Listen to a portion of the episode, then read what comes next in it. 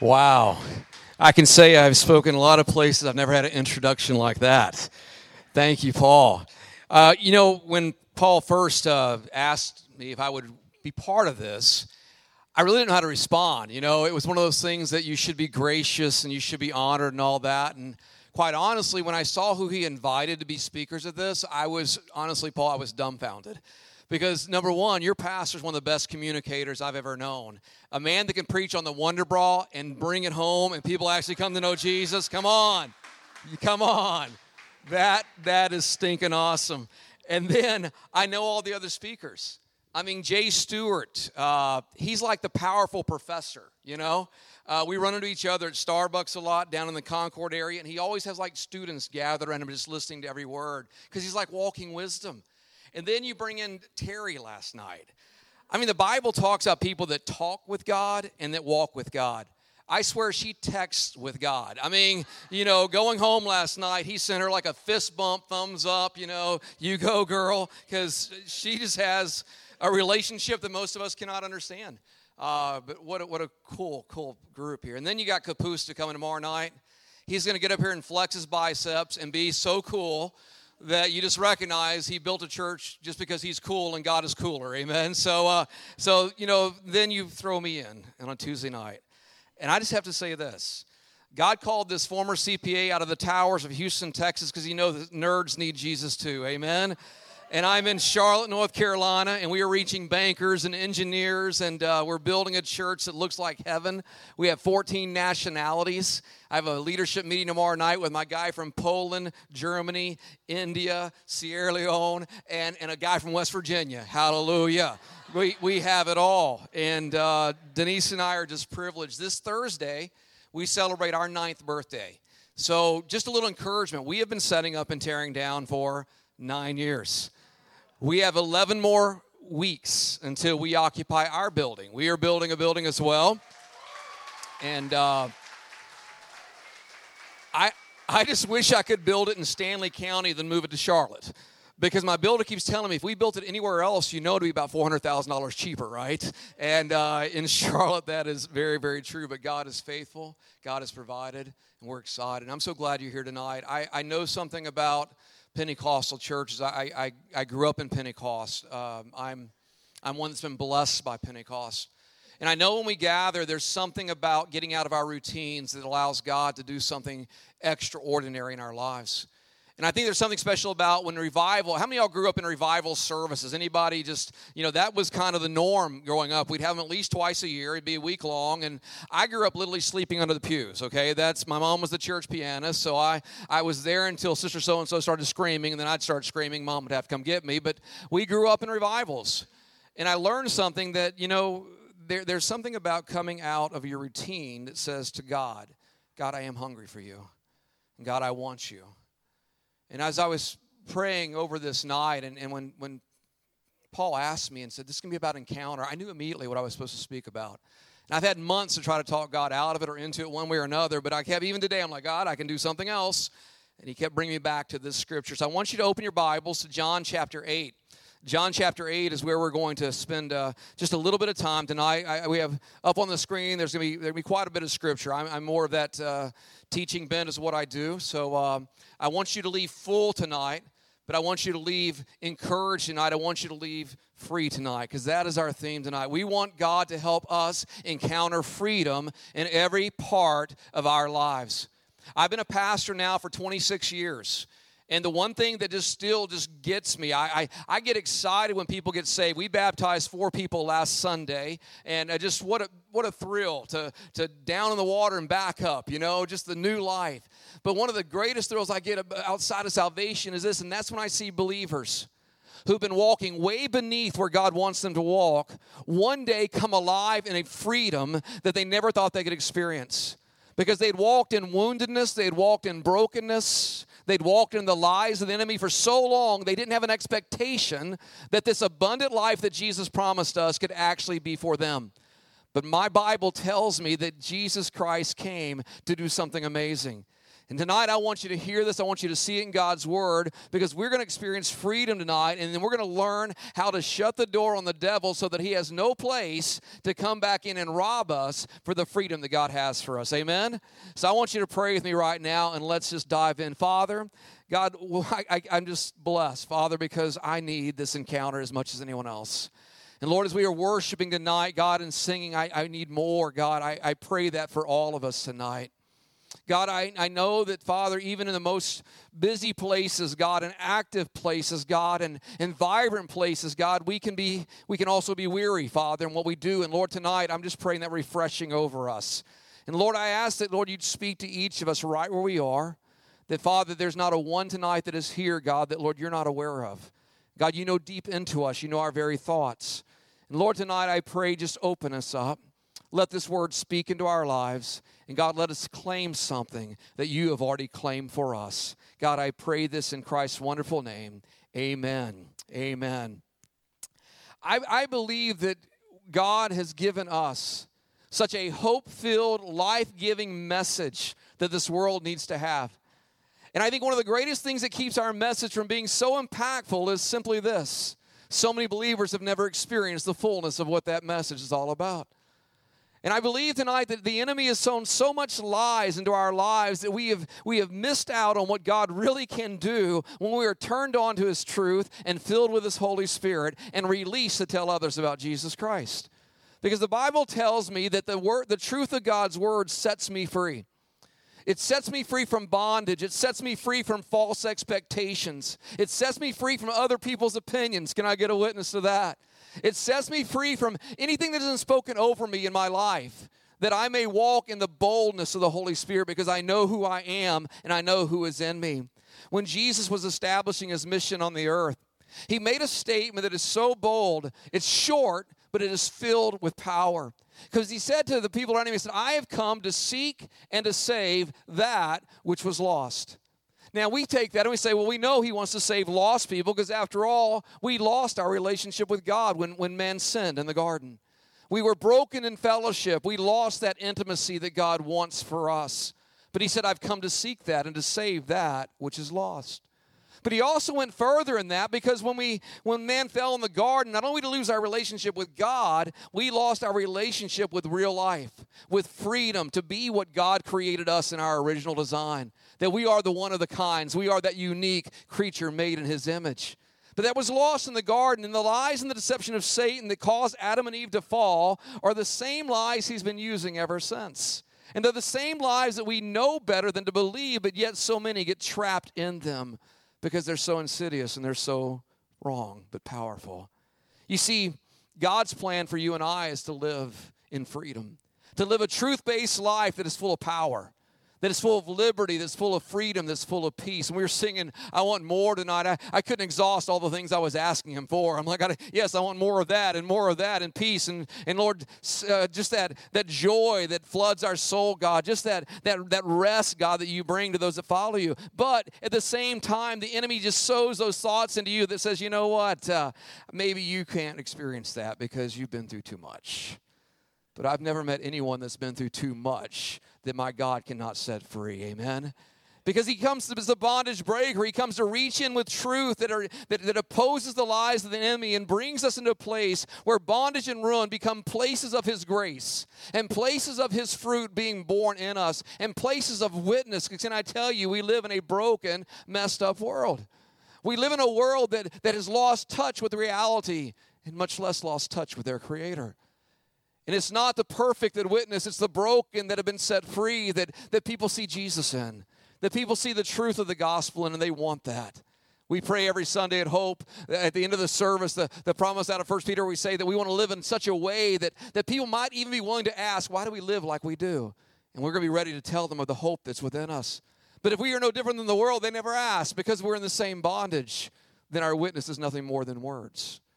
But God wants to set us free, and He wants to set us free through His Son. You see, in John 8, beginning back in verse 31, we'll, we'll put up this on the screen in a moment, verse 36, but in, back in verse 31, He was talking to some Jewish believers. And they'd come and they, they put their trust in Him, they believed in Him. That was a big thing. They were breaking away from the religion of their past. They were breaking away from the things their parents had brought them up in. And he said to them, He said, Listen, if you hold to my teachings, then you're my disciples. If you, if, you, if you really listen, if you really get the truth in you, he said, then you are my disciples. Again, they believed he was the Messiah. They had faith, but they, they had things they needed to know. And then he said to them, then you will know the truth, and the truth will set you free.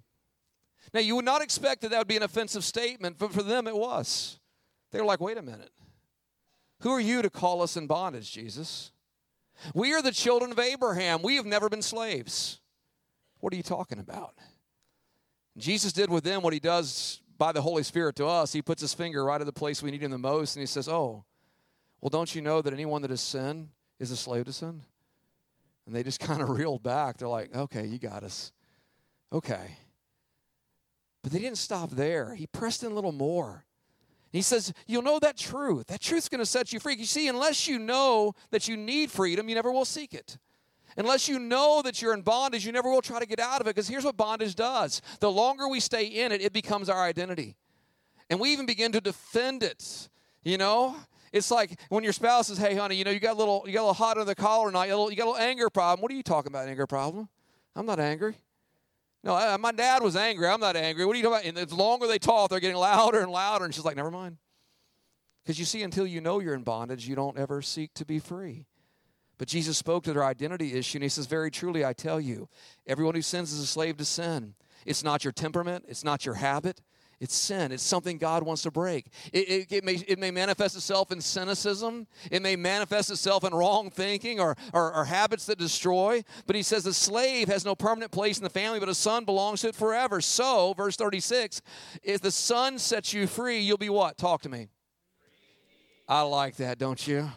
I like that. I like that extra that extra push. You're not going to be free, you're going to be free indeed. For once and for all, you're going to break out. Once and for all, you're going to break free. And those things of your past aren't going to hold you back. Now they're just going to become a testimony of what God did in your life. Because no longer you say, Oh, I'm bruised, I'm broken, I'm feeble, I'm weak. You're saying, No, where I am weak, He has become strong. And where I am wounded, He has made me whole. And now I walk as a living testament of what God's grace really does in my life. You see, God promised us not just heaven. Eternal life is an amazing thing. I have a simple theory. If the only reason that God saved us was to get us to heaven, I wish He would have killed us at the altar the moment we were saved. It would have saved a lot of us a lot of grief. Amen? Just get it over with. I mean, it's like I baptized one Sunday. I wanted to hold him under. I'm like, the best thing I can do is kill you now. I just know you. You know, I know the struggles you're going to have, but you know, you got to get them back up because that's for God's. That's God's business, not mine. But uh, but He promised us not only heaven, but this abundant life, this life that lives to witness and to show the way to others. Now, tonight, what I want to really focus in on is this I believe in this body tonight. Just I was I was just taking in the atmosphere as we were worshiping and and just listening and, and just observing. And in the spirit, I was praying, like God, well, well, what what's the deal? What do we what do we need tonight, God? And and I really really received this that that you know freedom. It's not new to you to hear this message. It's not new to you to hear this truth. But for some, tonight, I, I, really want you to hear this. For some tonight, you've got to learn to, once you've walked through the door of freedom, you got to learn to close the door behind you. You got to learn to close the door to the enemy and say, You're not welcome here anymore. You got to learn to close the door to those thoughts and things that pull you back because God has set you free. Now we want to be proactive to walk in that freedom. Let me give you an example tonight. If, if you flip over to the book of Ephesians, Ephesians chapter 4. Ephesians is probably one of those books you can't read enough. There's just so much richness in it. But in Ephesians chapter 4, just a real life example that, that Paul was giving to the church at Ephesus, chapter 4, verse 26, he said, In your anger, do not sin. Now, would you agree to, with me tonight that we all get angry sometimes? Yeah, right? That, that's a human quality, if you want to call it that. And really, if we understand anger, it's very simple because anger kind of flows out of unfulfilled expectations. It's when something else gets in the way of a goal that you have, and, and the only way you know to react to it is just this anger. And it's common to everyone. And so, so here's Paul saying, Look, in your anger, do not sin. We're all going to get angry, but we have a choice of what we do with that anger. So much so that he says, Do not let the sun go down while you're still angry, and do not give the devil a what? foothold. It's that place of bondage. It's that, that place of influence. And if it's not dealt with, it leads to this. We give the ability, the, the, we give the enemy the ability to rob us of things he does not deserve and he has no place for. We give him the ability to rob us of joy. We give him the ability to rob us of peace. You see, we have to recognize in all these places that are just real life, we have this choice. Do I close the door on the enemy or do I just let my flesh out? Do I close the door on the enemy or I just act like everybody else? He says, Let him that steals must steal no longer. It's time to shut the door. here's another example. This is one that I find that so many people deal with. It's over in Second Corinthians. Give you a minute to flip there. Second Corinthians chapter chapter 2. And, and again, he was dealing with real people. Aren't you glad the Bible is written for real people? Uh, it wasn't written for everybody that's got it all together. It's written for people like us, saying, "Look, I know you're going to deal with this stuff, so let me show you how to walk in it." And in 2 Corinthians chapter 2, verse 10, Paul wrote, he says, Anyone you forgive, I also forgive. He's saying, look, anyone you forgive, it's, it's a standard thought. You're going to forgive people because guess what? People are going to offend you. He said, so if you forgive them, then what do I have against them? I'm gonna, I'm gonna forgive them as well. Because if we don't forgive, guess what happens? We give Satan a foothold. He said, And what I have forgiven, if there was anything to forgive, I have forgiven in the sight of Christ for your sake, in order that Satan might not outwit us. For we are not unaware of his schemes. Let me just read that last verse you out of the out of the message version, just kind of brings it into our, our vernacular. He says, After all, we don't want to unwittingly give Satan an opening for yet more mischief. We're not oblivious to his sly ways, but yet we fall for him over and over and over again. And that's why tonight I want to show you in God's Word how we shut the door. Because sadly, so many that are aware of his schemes still walk in those same things again. And you wonder why you say, Well, I have forgiven this person. And all of a sudden you see a Facebook post of them, and everything inside of you raises up and goes, I don't like them. I don't even want to be near them, but oh, I've forgiven them. Oh, they can come to church, but it's that church down the road, not my church because something deep inside has not been dealt with in that area of forgiveness. So here's what I want you to see tonight. And I, I this sounds really strange to say this, but I, I think you'll understand it. If there was anything good about the devil, there's one thing I can tell you that's good about the devil. That just sounds wrong to say good about the devil. But if there's anything good about the devil, it's simply this he is not creative at all. He is not God. We elevate him way too much in the body of Christ. He's not God. He never created anything. The Bible says he's a liar. That's his, that's his only language. He's a liar. He's the father of all liars. He's the, he's the murderer. But he's not creative at all. In fact, according to God's word, when he comes to deceive, when he comes to, to gain a foothold, when he comes to create a stronghold in us, can I tell you, he will always come in one of three ways.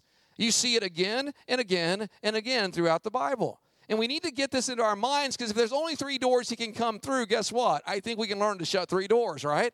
Because when we do that, we are closing the door on bondage. So there's three big doors that he does over and over again as he tries to come in to our lives. In First John, you're going to see this. So again, I told you I'm going to bounce around a little bit tonight, but in First John chapter 2, I want you to see this, and it's something that is common if you've if you've been in church for long, you read your Bible much. These are verses that maybe you've heard before. But in 1 John 2, verse 15, he says this. He says, Do not love the world or anything in the world. For if anyone loves the world, the love of the Father is not in them. For everything in the world, here we go, what? The lust of the flesh, the lust of the eyes, and the pride of life comes not from the Father, but from the world. The worldliness desires, they pass away. They, they, they kill dreams, they kill marriages, they kill hopes, all these things. But whoever does the will of God lives forever. So here we see these three areas that Satan likes to target and come into our lives in the lust of the flesh, the lust of the eyes, and the pride of life. So, Mike, what do those what do those mean? How do they how do they work themselves out in our lives? Let's let's break them down. Lust of the flesh. That's our passions. That, that's our, our passions. It's, it's wanting our own way always. And can I tell you that has nothing to do with the kingdom of God?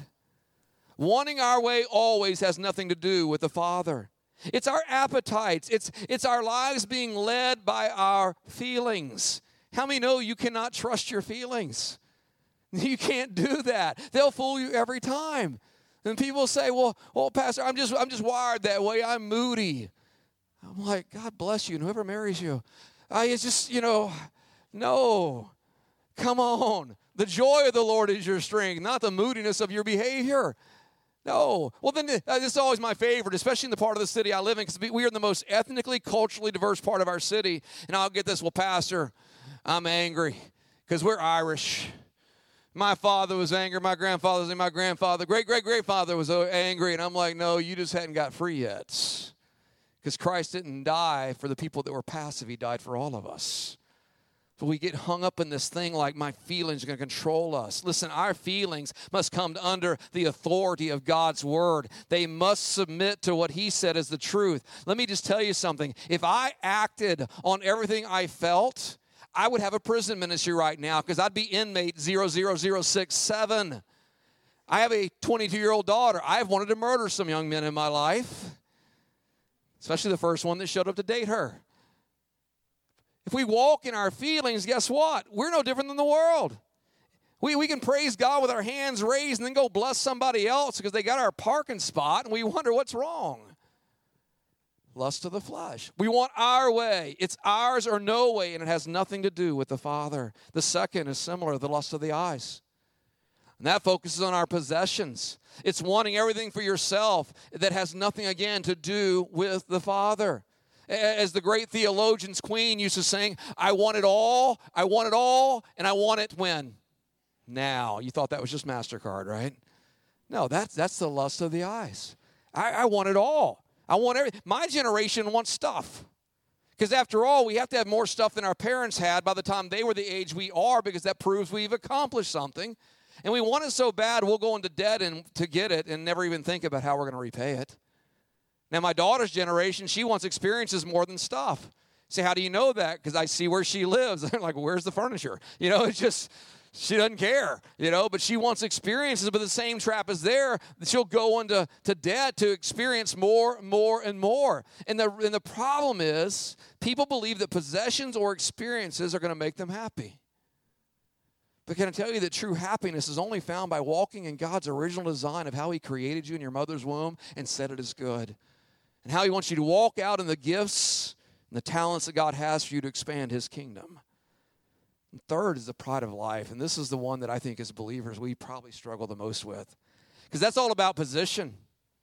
It's all about wanting to appear important. It has nothing to do with the Father. And it manifests in things like, well, as, as gifted as I am, sh- I should have more influence than I do. If they only knew how God wired me, I'd have a position and a place.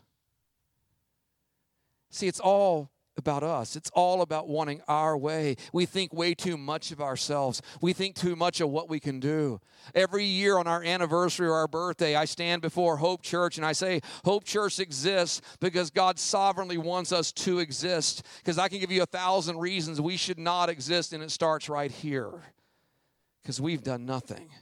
God's done everything. You see, we are not great, He is. We're not worthy of worship, He is. And God says that when we get caught in this pride of life, we're in a very dangerous place because of all these things. Very rarely does God say He opposes something, but He says He opposes this. Because He said that He opposes the proud, but He gives grace to the humble. These three areas, again and again and again, you see them through Scripture. Satan trying to come in through three doors. Whatever you want to call them, I've, I've heard them listed so many ways. I've heard it. I've heard it done this way: the, the stay away from the sex, the salary, and the and the status. Uh, when I started out in ministry as a youth pastor, which most, most of us did back in the day, uh, my my pastor at that time set me down. He said, "Mike, I'm going to give you the three G's, and I don't want you to touch any of them." I was like 24 years old. I'm like, yes, whatever. I'm ready with the wisdom from on high, right? He says, stay away from the girls, stay away from the gold, and stay away from the glory. And I thought the Holy Spirit spoke like from heaven right then because he was serious. And what he was saying is the devil can come through three doors and he's going to try every one of those three doors because he's going to come after you where he can find a way to build a stronghold in your life and keep you from living up to the fullness of the witness God has for your life. Let me show you this in the Bible, okay? I want, I want you to see this. I want you to get this into your spirit tonight. It's not a, it's not a gimmick, it's not a little sideshow. There are three ways.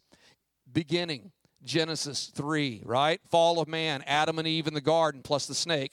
They're there, they're by the tree that God had given them certain instructions over with. And, and, and right there in the Word of God, you see the attack come through these three doors. I'm going to read it to you out of, of Genesis 3, verse 5. For God knows that when you eat from it, speaking of the true life, your eyes will be open and you'll be like God, knowing good and evil.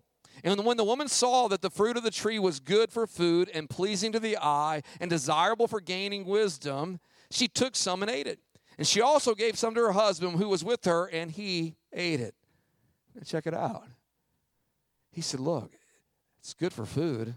It's good, pleasing to the eye. It was her appetite. He was appealing to that lust of the eyes. There was something there. What's wrong with this fruit? Why would God not want me to have this fruit? There's fruit all over the place. I mean, why would God not want me to be, me to be happy? So I must be able to partake whatever I want to. Comes that lust of the eyes. Then, the, then it was possession.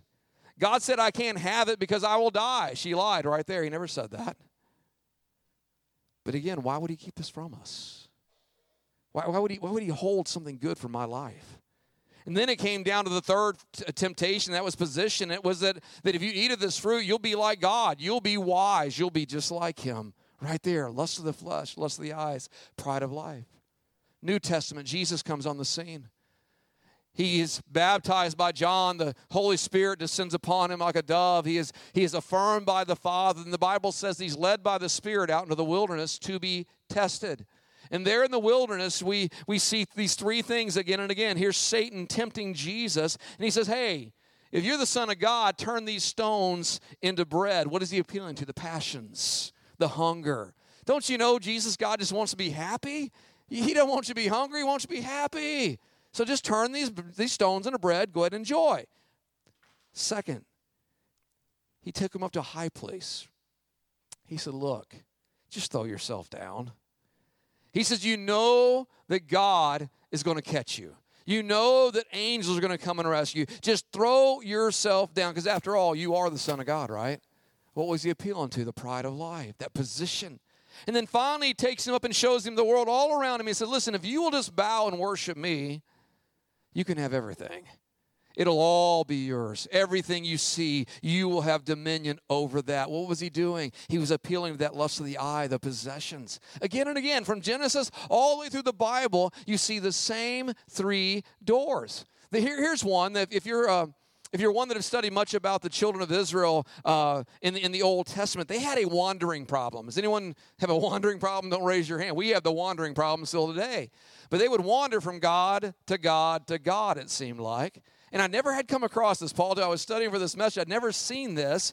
But in those gods, little g gods that they wandered to in the Old Testament, you see the same three doors. There were times that they worshiped the god of Asherah or the god of Asthera, how you might would say that. And what that god represented was the god of fertility and the god of lust.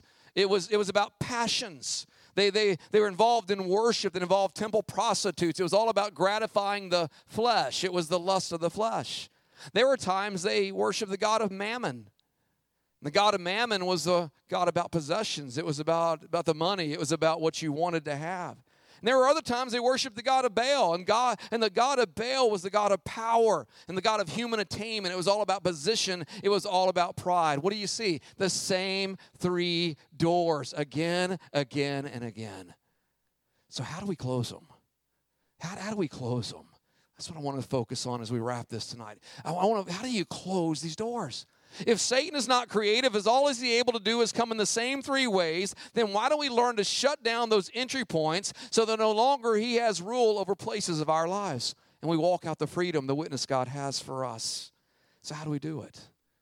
I want you to jot this down if you're taking notes. And if you're not taking notes, I still want you to jot this down. Get this into you. If we're going to close the door, it starts with this it starts with having a life and a heart with integrity. Of having a life and a heart of integrity. And what that means is that we're not going to live two lives. We're not going to put on masks when we're around other people. We're not going to act like we're something that we're not. We're not gonna we're not gonna hide ourselves from others who God has put into our lives. We're not gonna be a Sunday believer that I pray as a pastor I don't see you in Walmart in the parking lot because I'm gonna be ashamed of how you act. We used to joke that we don't give out bumper stickers in Charlotte for churches. Because you never know who might be driving that car that's going to salute somebody in the wrong way when they cut them off. And it's not a witness whatsoever. But you're not going to live two lives. You're not going to be you're not going to be a worshiper only if the music really fits your groove. Oh, I can worship that song, but oh, they had a terrible lineup today. What were they thinking? That, that guitar player, I mean, come on. Well, who were they? And we become connoisseurs of worship instead of participators in worship. We become connoisseurs of preaching. I raised kids that are connoisseurs of preaching. They used to travel with me when I would go and travel around the district when I used to serve in the district office, and we'd go sit and preach and like, Dad, that guy needs help. Dad, that what were they thinking? I'm like, oh guys, just listen to the message, okay? It's not about the communicator, it's about the message. But when we live integrity, we are not going to have these lies with two masks. We're not going to compartmentalize ourselves. We're, we're not perfect, but we're honest. When you're honest, you come alongside someone and say, I need your help because I'm struggling right now. I need community because I know I'm in a battle right now and I'm not strong enough to stand. Paul talked about friendship. We have been friends for a long time. And among my pastors that are friends of mine, there are very, very real gut wrenching conversations because we have to take the masks off and say, I can't do this anymore. Would you pray with me? Would you help me? And I believe one of the things that Satan works against the church so hard in is to keep us thinking we've got to be the better one in any relationship. We've got to be the strong one. We've got all the answers. But can I tell you that inside of every one of us, there is someone that is crying out saying, I need somebody to walk with me. I need somebody I can be honest with. I need somebody to help me when I'm low and I'm down. I need somebody to help me when I'm in temptation. And God has given us that gift through the body of Christ. But I tell you, if we are not people of integrity, if we're not people that, that take the masks off, then good luck fighting Satan on any one of these three doors because you're not strong enough by yourself. We, we are truly better together. We have to be because God designed it that way. In Proverbs 5, there was this, there was this practical incredible teaching that every man should read like every other day, but it, but it affects every other of our lives because it talks about the seductive nature of our world. And in Proverbs 5, verse 7, here's a father speaking to, to sons. He says, Now then, my sons, we'll say daughters too tonight, okay? Listen to me.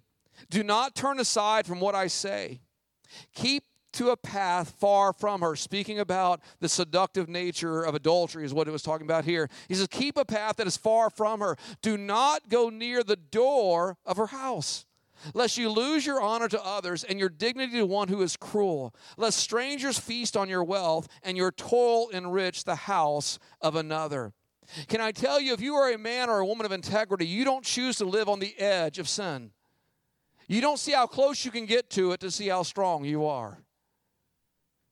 There, there is no, there is, that is foolishness. It is not wisdom whatsoever. He says, Do not go near the door of her house. But you see, when you're in relationship and community, you have accountability. And you have people that say, Hey, hey, brother, I've been missing you from church lately. What's going on? Hey, I see you're down. What's happening? Let's talk. We were with that, we were with a couple the other night, a new family at Hope, and their Hope is kind of ridiculous. Uh, we planted within two miles of five mega churches. Yeah, only spirit-filled people do that, right? It's like planting a, a, handy hardware next to Lowe's, you know, Lowe's. Okay, that's what we're doing.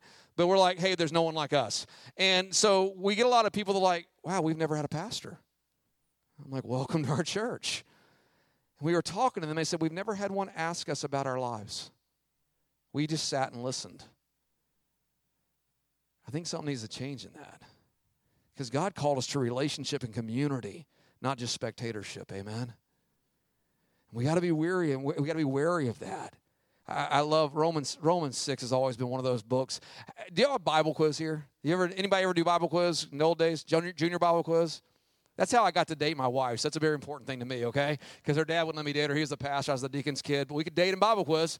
So, man, I memorized scripture like crazy because I like that girl, all right? But Romans was one of the first things we memorized. And Romans 6 was important to me because in, in, Romans 6 it has that little passage that says, Sin shall no longer be your master, for you're not under the law, but you're under grace. That's, that's a great passage. But, but I want you to hear this out of the message version again. It says, That means you must not give sin a vote in the way you conduct your lives. Don't give it the time of day. Don't even run little errands that are connected with that old way of life. Throw yourselves wholeheartedly and full time. Remember, you've been raised from the dead into God's way of doing things because sin can't tell you how to live. After all, you're not living under that old tyranny any longer. You're living in the freedom of God. If we're going to be a people that are set free and stay free, we got to learn to say yes to God and no to the devil.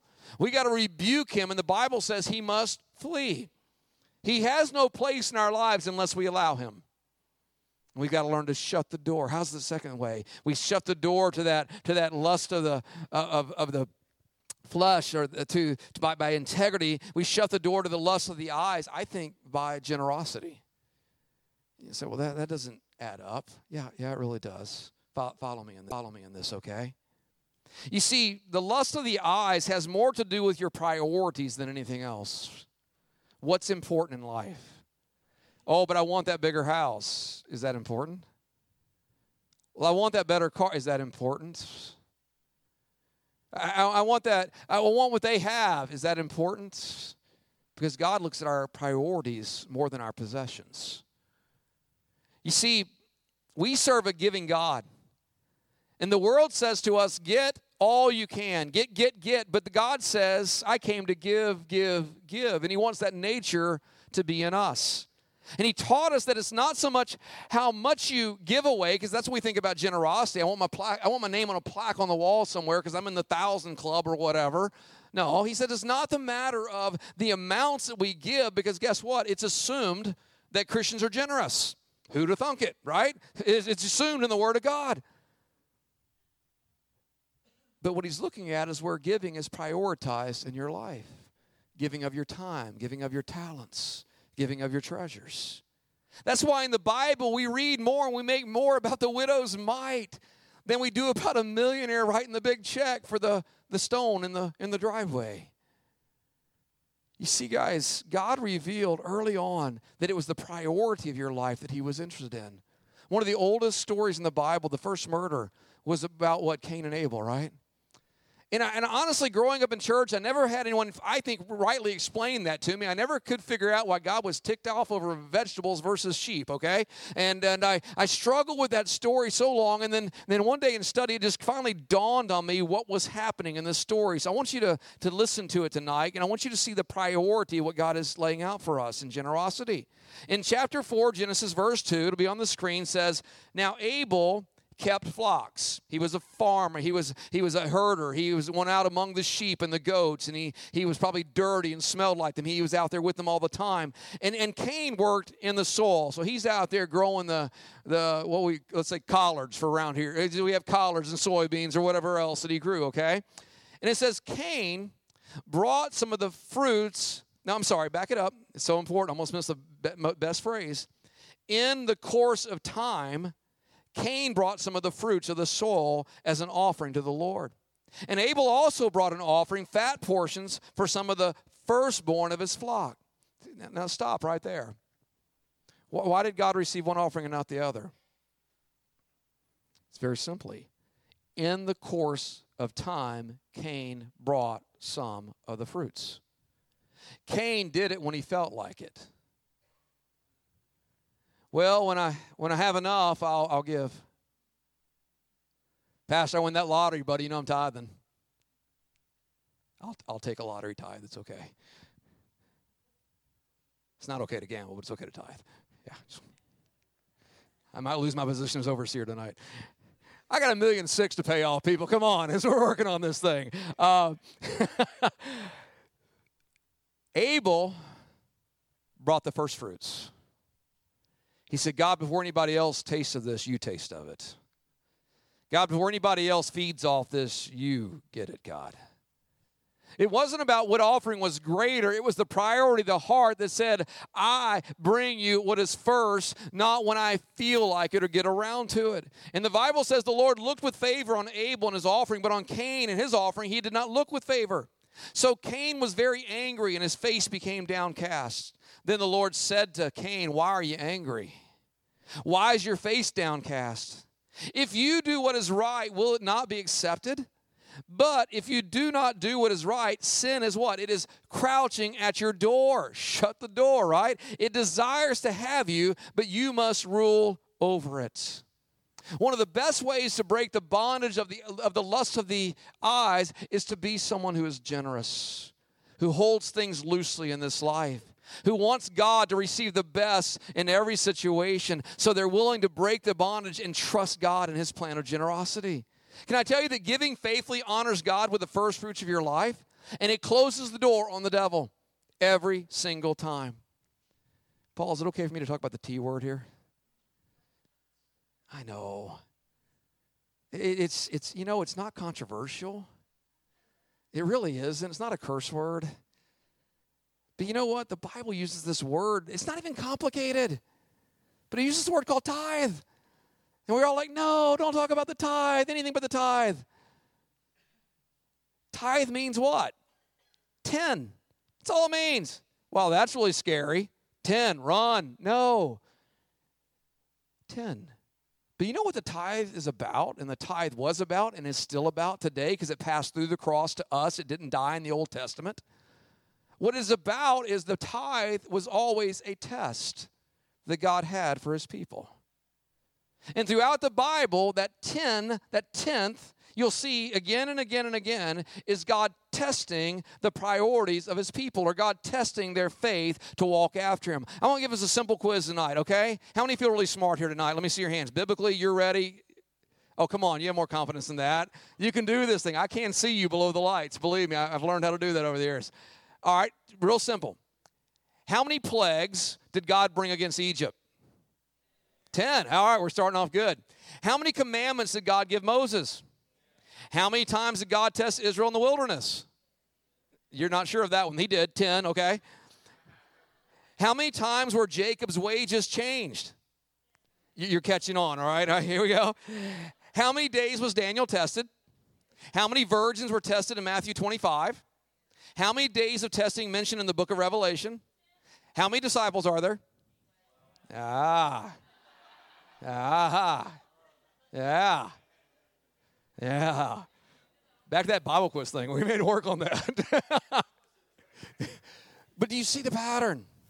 It's, it's the test. What he's saying is God has given us everything we have. And if he's given us everything we have, why do we lust for more? And if he's given us everything we have and all that we need, he just wants us to honor him with his first priority of saying, God, you will always be first in my life. You will always be first in my life. In whatever area of your life that you've not made God your first priority, you're leaving the door open. You're just like, Pastor, I don't understand. We can't pay our bills and, and we're falling apart and this is breaking and that is breaking and, and you hate to do it, but you drop the T word. And I'm going to say, well, let me ask you if you tithed. Well, no, because then we wouldn't have money for all these bills and stuff. Okay, let's go to Logic 101 right now.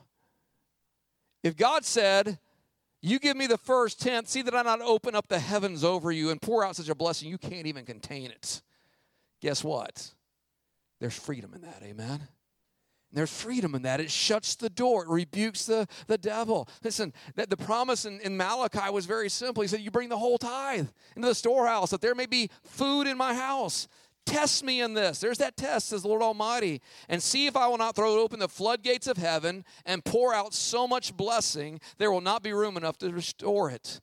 And I will prevent pests from devouring your crops, rebuking the devourer. I like the old version of that. Shut the door. And the vines in your fields will not drop their fruit before it's ripe, says the Lord Almighty. Listen, gang, we don't give to get, we give to honor our God. We're not generous to get our name on a plaque. We are generous to give glory to God. We, we, we recognize this principle. We live by this principle because we do not want Satan to have a foothold in our lives. The day we started Hope, the first check we wrote was a tithe check of what came into the offering into church planting somewhere else because we were going to honor God with the first fruits of our, of, our, of our harvest. And we haven't stopped doing that. You do it here. I know you do. You don't even stop at 10%. You go beyond that. We, we've been a little crazy this year. We're about 13%. Whatever comes in, it's going out. And here we are. We're in the middle of raising money for a building. I've had people say, Mike, that's just stupid. You're asking for money on one hand, and you're giving it away on the other hand. What's wrong with you? I wish I didn't have a handheld at this moment. I'll do it this way. Because I've learned something over the years. When you have a hand outstretched to God, He said, I will fill that hand with good things. As long as your other hand is stretched out to release it in the areas that He wants it released to.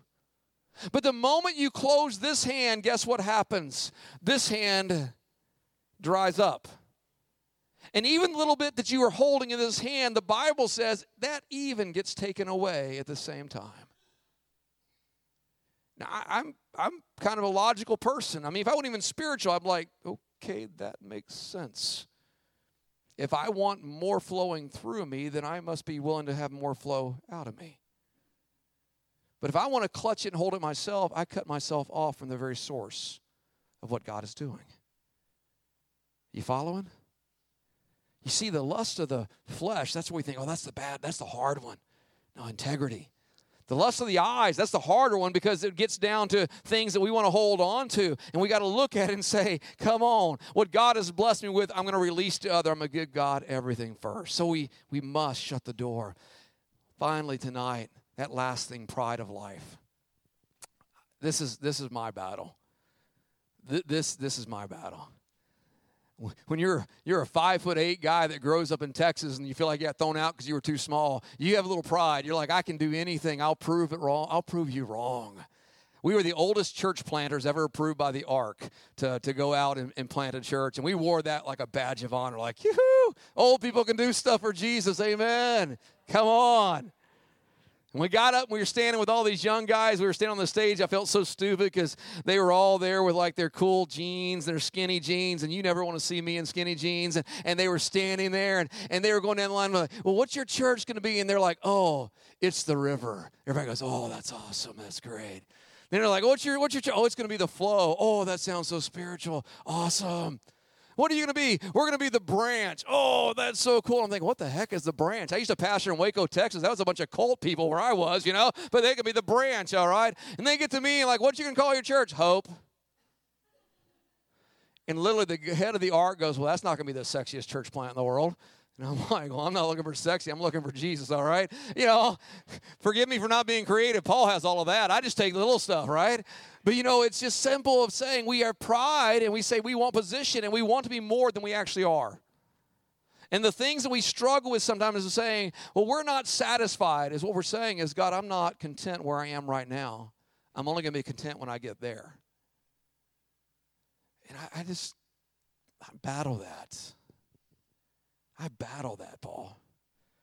We, we face this in Charlotte. You and I talk about this. Oh, just go to Charlotte. Everybody plants a church in Charlotte. They're going to be like 10,000 people overnight. Charlotte is like the burial ground of church plants. In the three mile radius around us, in nine years, I've seen 14 church plants come and die. 100,000 in the pocket, charisma out the wazoo, and they can't draw 10 people. But yet, something inside of us goes, we should be bigger, we should be better, we should be different.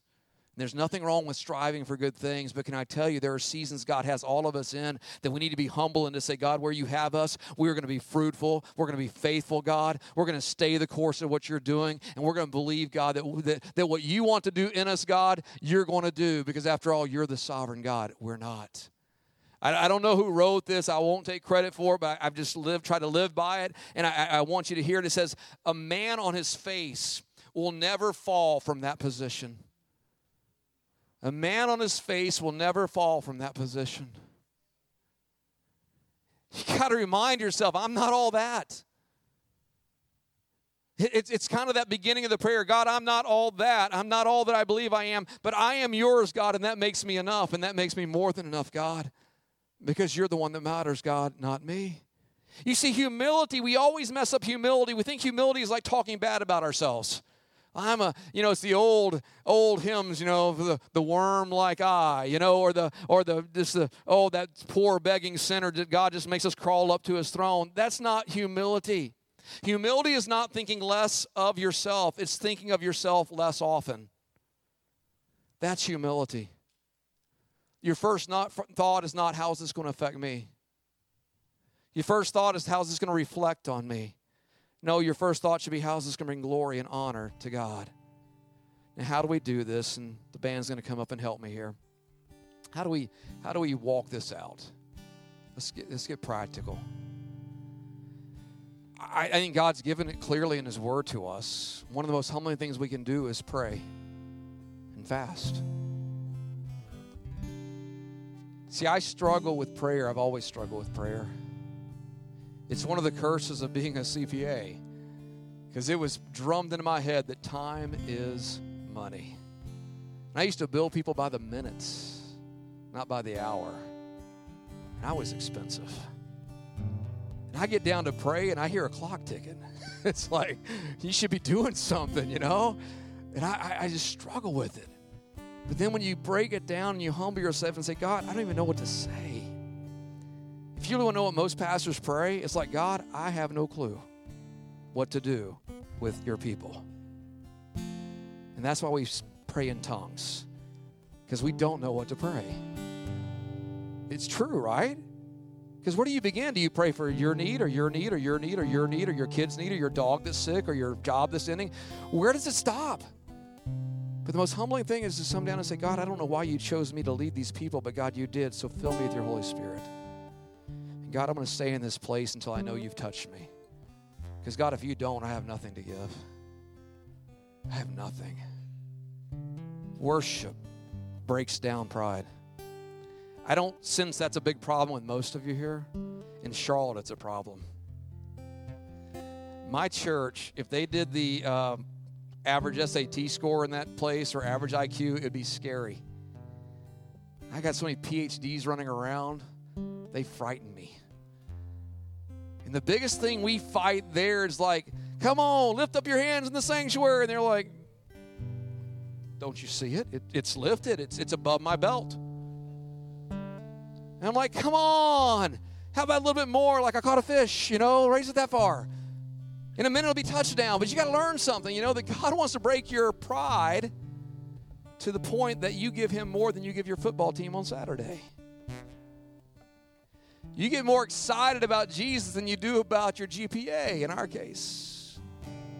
And we talk about these things because I understand that it's only when we're passionate that we come before God to break through our flesh and say, God, this worship is not about a feeling for me, God. It is about an honor to you, God, that says, Your child is so proud to be your child. And I want you to know how much I love you. And anything you bring to me, God, is just a bonus because you've already done enough when your son died for me. And so I don't approach worship as I've got to get in the groove and I got to find the right song and I got to have the right feeling and the right temperature and the right lighting. I come and say, God, you deserve so much more than I can bring. If I can at least live something that honors you today, God, I am blessed. God, I want to honor you. That's worship. It's getting the hands out of the pockets, it's getting the voice opened up, and it's saying, God, to you is all honor and glory and power. You see, guys, you want God in your door business. You want God working in your door. You want Him working in your life. We, we need to be the people that can come and, and pray the prayer of John the Baptist. Say, God, you need to increase and I need to decrease, God. Because when you're in charge, guess what? Life happens. When I'm in charge, I just make a mess. One of the first verses that I was ever taught to memorize is the last one we're going to read tonight. Because when we come to God to humble ourselves, we're simply saying to him this, Matthew 6:33, God, we're going to seek first your kingdom, your righteousness. And then Mike's interpretation, then God, whatever you want to put in my life, you'll put in my life. God, if my priority is you first, above all else. You see, gang, God wants you to be free. He wants you to break out so that others can come in. He wants you to be one that overcomes through the blood of the Lamb and the word of your testimony, those wrong patterns of thought that, that you maybe picked up from um, with your upbringing and then the words that were spoken over to you by sometimes parents that just know any better. He, he wants you to learn to walk in the healing of the of the wound that, that is that is festered into this bitterness and unforgiveness. And if I even try to challenge you on that, you say, I, I don't hold unforgiveness. You even get angry about it because it's become your identity. It feels as part of you. God says, I want to take that out. God wants to set you free of patterns of sin that you just kind of go, there I go again. When is this going to stop? I remember when I got saved as a teenager. I, had an encounter with God. I was 16 years old. And I remember thinking, because I grew up in the old holiness days of perfection, that you get saved and you're perfect, right? Everything just boom, done, awesome, we're good. The only problem is I had a mouth that was so filthy that curse you one side down the other. And I was saved, I was baptized, and I kept cursing. And I'd read James, and I'm like, these things should not be. it just shouldn't. I'm like, God, what's up with this? And it, it, it came to this point where God was dealing with so much pride because I was such a battler, fighter. It was my way of just keeping people away from me so I didn't so they wouldn't realize I was weak. And finally I just had to go, God, I am weak. But your word says I'm strong. There's no battle I have with anybody. The battle I have has been won through Jesus Christ. And I can't remember the day it just stopped. I'm not going to say I'm not tempted, but it just stopped. Because guess what? It no longer had a hold over me because I was I was under God's grace. Amen. Those are the things that God wants to do tonight. So here's what I want us to do. Every Sunday, whenever I have taught the word, I ask you two questions. Because you see, I grew up in the days where preachers would preach and we'd have what we'd call an altar call. And we'd sing just as I am until one of you finally relieved our misery and you came. So we could go home and say we actually preached and somebody listened. But here's the problem. My Bible says that God's word is living and active and sharper than a two edged sword. It says the Holy Spirit takes it and He divides our soul and our spirit and He speaks it into us. So whenever we hear the word of God, it can be from somebody you think that's the most boring preacher in the world, but if they're bringing the word of God, guess what? You need to respond to it. Because God's word is powerful. So I ask everybody the same question I ask at Hope every Sunday What is God saying to you tonight? Not your neighbor. This was not for them. Oh, I wish she was here. No, you're here tonight. This was for you. Here's the second question What are you willing to do about it? What are you willing to do about it? I'm going to ask you to stand. We're going to enter into a time of prayer and praise. And here, here's, here's as close as an altar call as I get. See, at Hope, we get everybody moving because I think everybody should respond. But here's, here's the response I want you to find tonight. I'm going to step back down next to my lovely wife. And I'm going to worship God and as we sing. But I know that there are folks here tonight that you're like, I want to be free. I don't want to leave this place the way I've been. I know there's people here tonight, you have wrapped your identity around your hurt so long, you don't even know what it feels like to be you anymore. Can I tell you, do not leave this place tonight until you've humbled yourself enough to say, God, here I am. Move in me. I know a while ago the worshipers came and filled this area up. And I believe that every person in a moment that's going to fill this place up is a worshiper of God, but is also a person like me that says, I know when I am bound and I need to be set free, and I'm not ashamed to come up and say, Hey, I want God to bring freedom that was promised to me. And I am no longer going to let Satan steal from me. So I want you to bow your heads. I'm going to pray over you. Father, tonight, God, you have given us God, your precious promises. And God, all I ask tonight, God, is that, Lord, our faith would somehow be elevated to the place, oh God, that we'd say that is not true for someone else, that is true for me. And God, I come against tonight, Lord, every lie of the enemy that has been spoken over these fun, wonderful people here tonight at the gathering. God, I, I pray against every twist of truth, God. God, I pray of every name that's been associated with somebody's personality. God, I, I, I, come against, God, Lord, that thought that we are just going to be wounded till Jesus comes. Lord, you said that we are more than conquerors in Christ Jesus. God, I come against that thought the world says that just says, just live with it. Because, God, unless you've instructed us to live with it, God, we don't need to. So, Father, tonight I speak freedom over your people, God. Come on, just lift your hands up right where you are. Just receive that. I speak freedom over your people tonight. God, as we just speak it to you right now, Father, Lord, as you reveal it into our spirit, God, there may be some tonight that, that Lord, you're revealing things in their hearts and minds that, God, they, they've, they've just come so accustomed to it, they didn't even realize it was a point of bondage, God. But Lord, I pray tonight, oh God, that Lord, where there is pride that has risen up, God, that has kept someone from being what you created them to be, then God, tonight, put your finger on that. And God, let us release that to you right now, Father. And God, humble ourselves before you and find that, that grace that just overwhelms us, oh God, and reminds us that our value is in you, Father, not in our production, not in what others believe or think about us, God, but in how you see us. Because our righteousness is found in the righteousness of Christ. God, I pray tonight, oh God, over people that, Lord, tonight, God, their eyes just can't stop wanting, Father. God, their eyes just cannot be satisfied, Father. God, they get angry at the economy, they get angry at the government, they get angry at everything around them because there's just this desire for more, and God, it's just not fair. God, I pray tonight, Lord, they close their eyes to this world's thoughts, and God, look to you and say, Father, let me receive all that you have for me, God and let me hold it loosely in my hands, oh God. Let me be generous, God, with what you've given me instead of dreaming of what I don't have, God. And let me learn to walk in your generosity, God. God, that I may be a person, oh God, that now walks in the freedom, God, of not being possessed by my possessions, oh God, or the possessions I desire. But God, I walk in the freedom of your spirits. God, I pray tonight over those that, Father, God, this is the hardest one for us to admit and confess, God. But Lord, with the lust of the flesh, God just has gripped us, Father. God, it just, it just, we want our way, Father. We want our way, God, in every relationship. God, we want our way, God, in our community. We want our way in our church, oh God, and we get angry we don't get our way.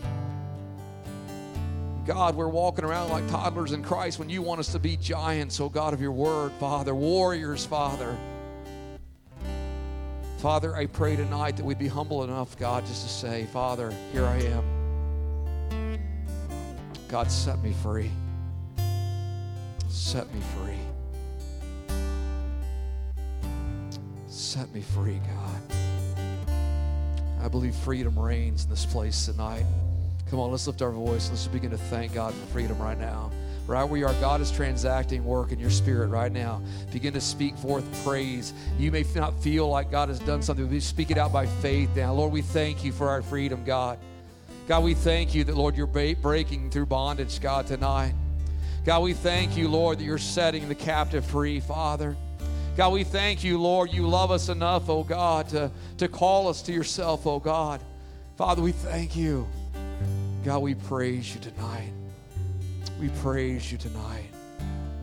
Hallelujah. Hallelujah. Oh, God, you're dealing with us so beautifully, Father, in this place. God, you're speaking to us, Lord, tonight, God, in your spirit. God, you're reminding us, oh God, that even in places of bondage, your love overwhelms us, God. We are yours, Father. God, you remind us that, God, tonight you're not disappointed, God, if we find ourselves in bondage. God, Lord, you're longing like a father wants a child to, to, to grab hold of his hand and find something they never experienced before. That's the longing you have for us. So, God, let us reach out to you. God, let us take hold tonight of the promises. The God whom the Son sets free is free indeed.